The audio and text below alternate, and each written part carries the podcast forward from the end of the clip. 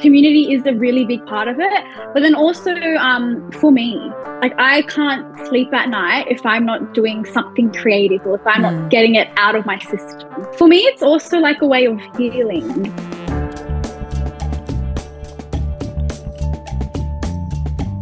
Hi, I'm Zoltan Fecso, producer of the Cleopatra's Bling podcast. Our guest today is writer, actor, and musician Charnel Rizk everybody loves storytelling and everybody has a story to tell. And don't feel like you don't have a story to tell because you do, you're human. Charnel is a proud Lebanese Australian storyteller whose work reflects her journey as a young woman navigating race and culture in Australia.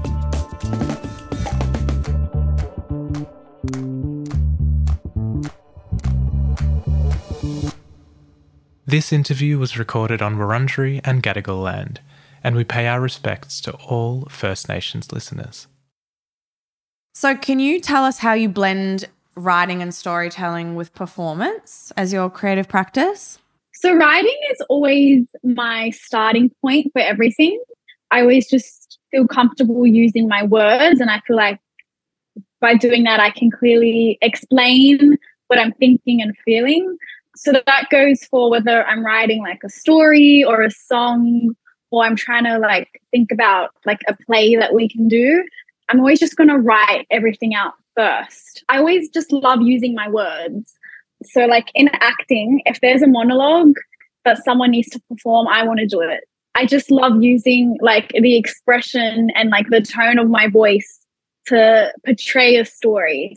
I'm in awe of people like that because I feel like I can speak in front of an audience and I can talk about whatever, but I I would feel more embarrassed if it were like an acted monologue than if it were just me speaking about my experience, if that makes sense. Mm. Yeah, I get that. Yeah. Um, but I think for myself is I feel more comfortable when I'm acting because I'm acting as someone else. Mm. It's not me. Yeah, that's I'm so acting as a character. Um, that's how I feel it. So it's like a protective shield of myself. Whereas yeah. I would feel more vulnerable acting than I would just being mm. myself, which is maybe strange to you, but it's interesting how we all have such a different experience around language and words. Yeah, it is. So the reason I actually found you was because of your recent piece that was submitted as part of your 2022 SBS Emerging Writers competition um, and yes. expresses the idea that your family's yellow fibro house was your greatest teacher. Can you talk yeah. more about how growing up in that particular home influenced your perspective on the world? Yeah. As I say in the story, it taught me a lot about just being flexible and adapting and kind of not worrying about the little things. And like, whilst I, like, I'll physically like speak about like the foundation of their house and I don't know, like maybe there was like a switch you had to put on a certain way. But I was always kind of able to adapt to that. And for me, I just found when I entered the real world, like as I kind of got older, little things didn't bother me. I would just kind of get past them because it's not a big deal. So that's kind of one thing it taught me. And then more about the world, it taught me that some people can be very materialistic and I always kind of saw that um, growing up. If people kind of like saw the house I was living in or someone else was living in, they just kind of view you a certain way um, from the start. But that view and that perspective is not true. The reality behind that is those people are uncomfortable within themselves. Um, and so, it, it, yeah, it taught me to not take what other people say so seriously because they don't really know me. Yeah, that's great. I mean, it's so great that you could come out with that perspective at a young age as well. Because I think a lot of yeah, people would yeah. feel shame or, you know, like silly stuff when you're a child that makes you feel shame about your family. And now you think about it, you're like, it's literally nothing. But you know, when you're yeah. when you're young, it feels so much bigger. Yeah. And at the time, like, of course I felt shame. Like I felt everything. Um, but that was because I was young. I was a child. Of course, I'm going to feel that. Um, yeah. Um, but as you get older, you realize, oh, this was actually like a blessing. It was such a good lesson. And also, I think you have more resilience when you've come from a background that taught you those lessons at a young age rather than a completely sheltered experience where I think going out into the world later in life is actually probably harder. 100%. Yeah. It's just kind of like character building. Yeah.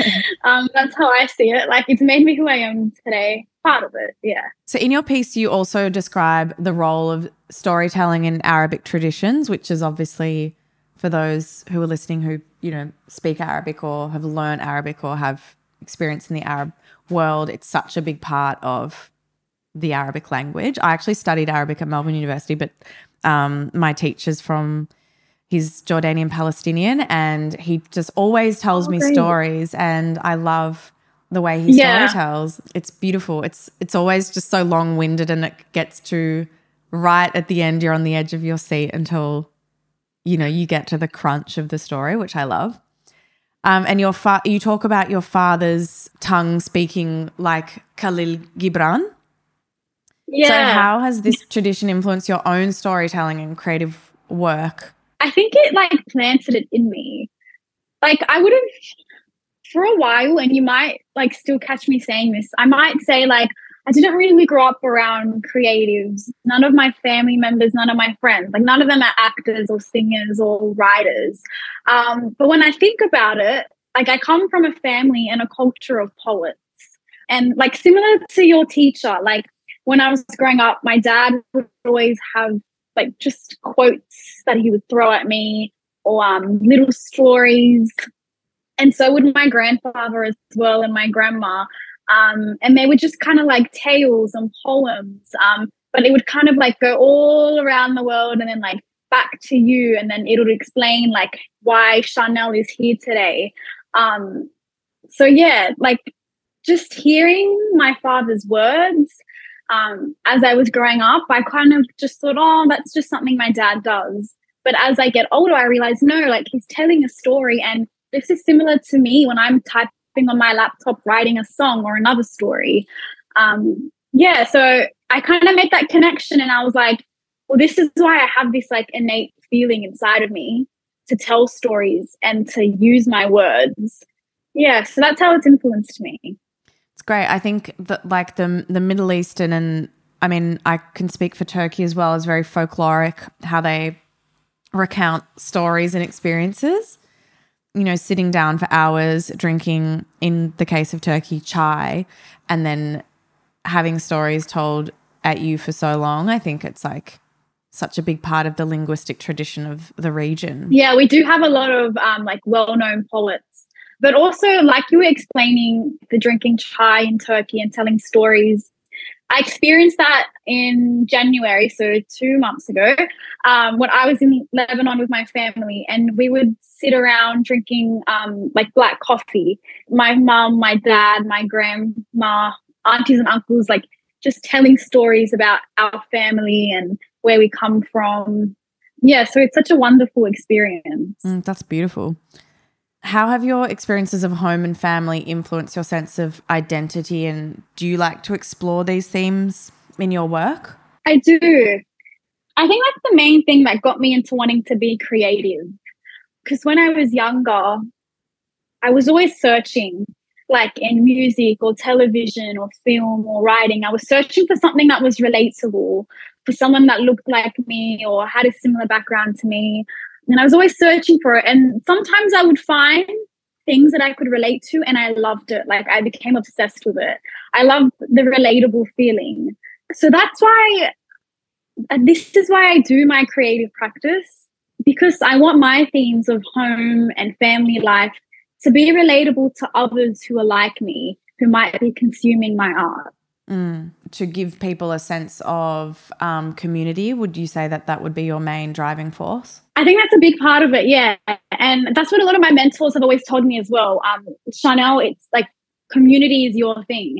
Um, and I say, yeah, community is a really big part of it. But then also um, for me, like I can't sleep at night if I'm not doing something creative or if I'm Mm. not getting it out of my system. Yeah, for me, it's also like a way of healing. Yeah.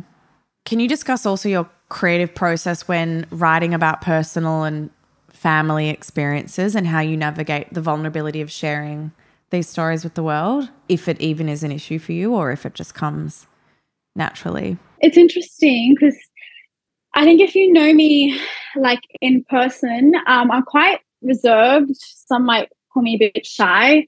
Um, I've always kind of been like that.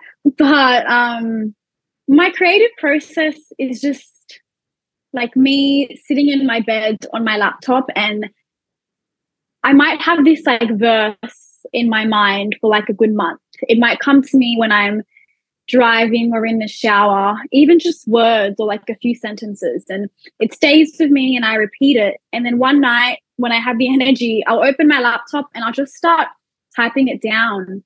And a lot of my writing is kind of like devised. It's writing from this month and this month, and I kind of just put it together. Um, and that's how I wrote the article. The article at, at first was like three different pieces of writing and then I kind of just combined it. Okay, so it wasn't you didn't have a premeditated sort of objective with that piece and then sat down and wrote it. It was more the culmination of a couple of different pieces. Yeah, it was a combination of multiple pieces. I actually um and I I wrote that article I think 2 years ago and I submitted it to two other um, competitions, but it, it was never really successful or, or anything. Um, so it stayed on my laptop, but I just felt like there was something behind it. Like I think like if it reached the right audience, I think people would enjoy it.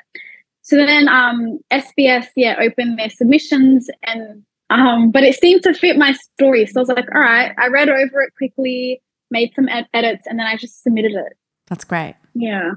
Obviously, you're a young writer yourself, but what advice would you give other young writers who want to share their stories and experiences with others? Just remember, you don't you don't have to tell everything. You know, you don't have to give every single detail of your life. Um, so be mindful of what you share, but also feel comfortable and be aware that there are people who will read your work and they will love it and they will relate to it and they will thank you for sharing your writing. Like, if we think about it, I believe storytelling is just a part of human nature, it's a part of our culture. Everybody loves storytelling and everybody has a story to tell. And don't feel like you don't have a story to tell because you do, you're human. Hmm. Do you have like a philosophy yeah. around creativity that sort of drives you? Like, your approach to it. Or, for example, I always go back to the slightly cliche, but I find helpful book, Big Magic. Mm-hmm. Basically, the whole book is about approaching your own creativity. And what I like about it is that she's kind of got a, a non precious approach to creativity, which is kind of, for me, takes the pressure off what it means to be someone who likes to be creative on the daily, which is that you're all, mm-hmm. everyone is creative no yeah. idea is completely original. And it's sort of like it's about catching the cloud of creativity as it goes over your head almost. Mm. You're going to have an idea one day, and it may not be your most original idea, but it's still an expression of creativity. Like, I think we put a lot of pressure on ourselves to come up with this perfectly formed expression of something, if whether it be jewelry in my case or writing in yours, it can be quite pressurizing. So I think it's it can yeah. it's it's nice sometimes. I remind myself of that if I'm sitting down to start a new collection. Like it doesn't really matter, you know. And if and some people are going to like it, some people won't. But mm. I try and approach it as though I'm just like making a meal for some friends or or something, and yeah. and, and, I think it can uh. Take the pressure off. I don't know if you have sort of a your own philosophy yeah. or if it's sort of still in development. I think I kind of have like two philosophies. Um, the first one is something that I've always kind of followed. And for me, when I'm being creative, I love to um, like get in touch with the feelings within me and the memories I have um, from whatever event that might be. But I really just like to reflect back on my life um, and my experiences. And I really love to use the feelings I get from that and let that out in a creative form. Um, so most like all of my work up until now is based on my life experience. That's one philosophy that I've always followed through with. But one that I'm also trying to like get more into is we have to remember to just be human and to just experience life. Um, and I learned this. I learned this from one of my acting teachers. Um, but to be creative, you need to experience life. You can't just be like stuck in your room on your laptop trying to write something all day. Nothing's going to happen. Uh, nothing's like it's not going to be relatable. How are you going to relate to human experience? So I really just tried to seek like new experiences and just this sounds so cliche, but just try my best to enjoy life. Because by doing that, I'm inspired by so much around me. I mean, it might sound cliche, but I think it's the hardest thing to do. Just yeah, enjoy life. Is. Like I think that's the main thing that people struggle with. you know, it, is, the- it is, especially especially creatives, because we never clock off. Like yeah. Like you could be anywhere and like, oh, that that's something I should take and do something with it. Like I can use this for my next project. Um, but you do like you just need to enjoy life, not be so hard on yourself. And like I used to have like a list on my wall of to do, like things I need to do and submit. But now it's just like I take it as I come. And mm. I did mm. that in the last year, 2022. I, I just took everything as it came. I didn't, you know, write down I'm going to do this and this because that is just so much pressure.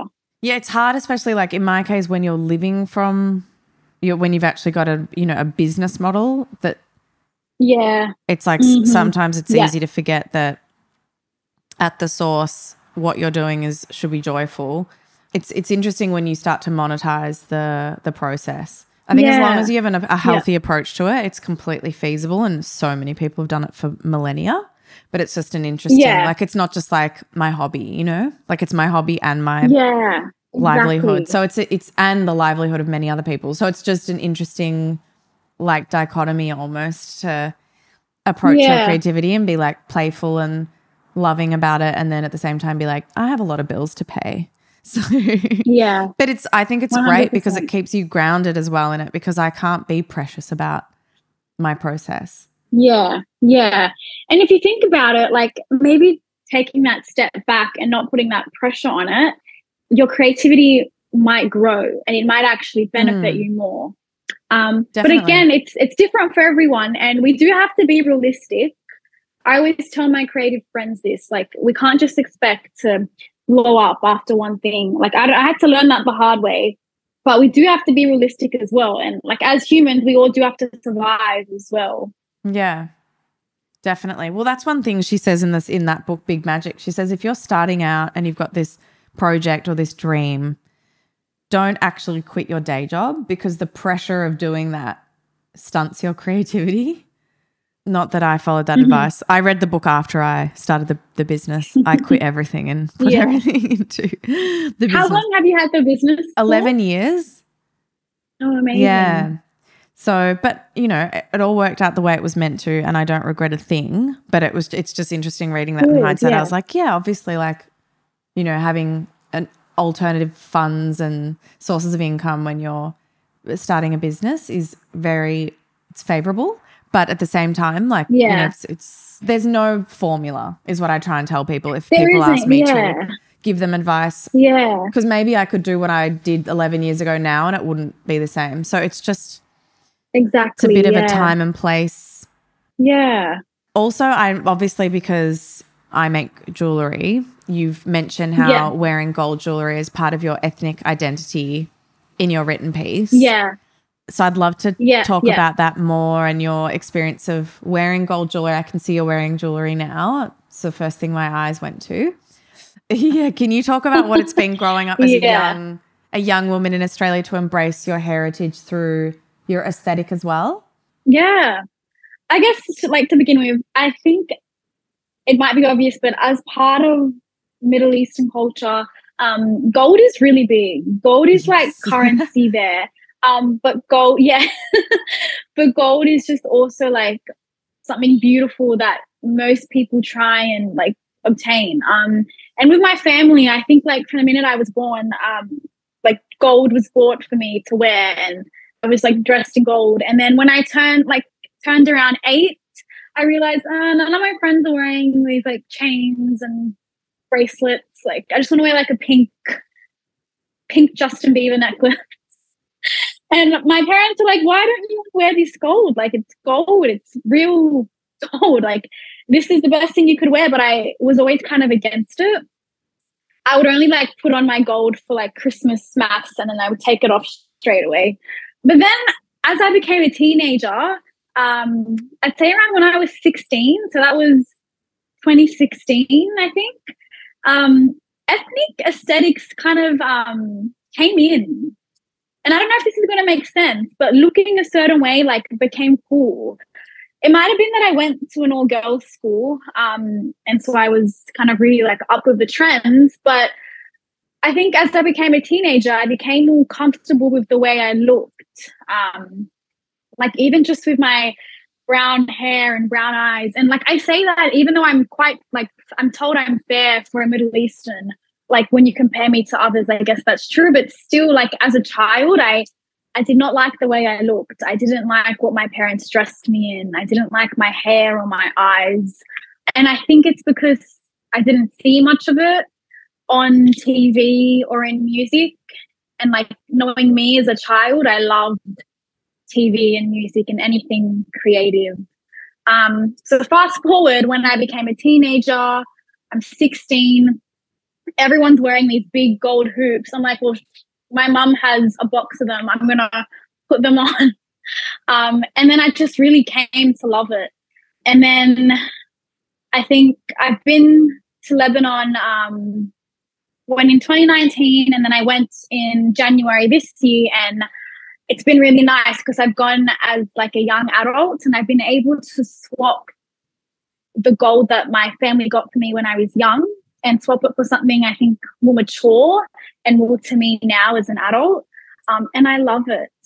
It's always been a part of my family. Whenever I'm in Lebanon, um, it's like a big day out. We go to the city and we're going gold shopping, and yeah. everyone's following you, and everyone's giving you like their best wishes. And they're all trying to find like the best piece for you. And yeah, I love it now. I, I only wear gold now. That's beautiful. Yeah, it's the same. I mean, obviously in Turkey, it's very similar with the the gold shops, and for you know children when they're born or when you're married, they pin um, gold coins to your wedding dress and all of that. So it's very much within the culture, which I've always found yeah so mm-hmm. incredible. Yeah back to your work, I mean, I'd love to talk about Middle Eastern jewelry all day, but I would like to know about you, how you see your work evolving and changing in future, and if you have any projects yeah. that you're working on currently. Yes, I am. Um, so last week I just um, finished a theatre show that I was working on with my um, theatre company that was called Head, and it had lots of cool like Middle Eastern themes mixed with like witchy themes so it was great. Um, it was a group of like Middle Eastern females working on it. Yeah. So that was a big project of mine and it was really successful. So hopefully we can evolve that. But I think the next big thing is I'm releasing my first singles. Um, yeah, like my first song on platforms. Amazing. So that's a really big thing for me because I've been yeah working towards that for a while. Um, and I'm also filming a music video for that. So if you're listening, um, you can keep up to keep up with me on my Instagram. Beautiful. And very, very last question. What are some of the things about being Lebanese Australian that you think few people out of outside of that community really know? So much.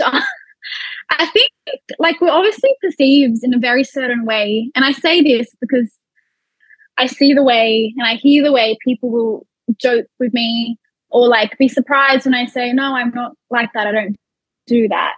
Um, mm. But I think what they don't know is we are very hardworking. We come from a hardworking country, very driven and very creative. Lebanon is full of creative people in music, in fashion, in writing, um, even just like in design in so many ways. We're really creative, driven people. Um, we love to be open. We love opening our house to you, inviting you over, um, feeding you, making sure you're comfortable. we're very like humble in that way. Um, and I think that's something that I definitely am now as well. Well, thank you so much for being on the podcast, Charnel. I'm sure we'll stay up to date with all of your creative endeavors. Um, we'll post a link to your piece as well on our newsletter and stories once this episode comes out so that people can read your yeah. piece that helped me discover your work as well. Thank you so much for being with us. Thank you. Thank you. Thank you for having me. This podcast was produced by Zoltan Fecso and the Cleopatra's Bling team with original music by Cameron Alva. If you liked the show, share it with a friend and leave us a few stars on Apple Podcasts. Make sure you're signed up to the newsletter on cleopatrasbling.com to keep up with the newest updates on all things Cleopatra's Bling. Next time on the Cleopatra's Bling podcast. TV, books, everything would come from either Palestinian, Syrian, Lebanese writers as well as Egyptian. So today, if you watch any black and white movie that's Arabic, it's most likely Egyptian. Until next time, stay curious.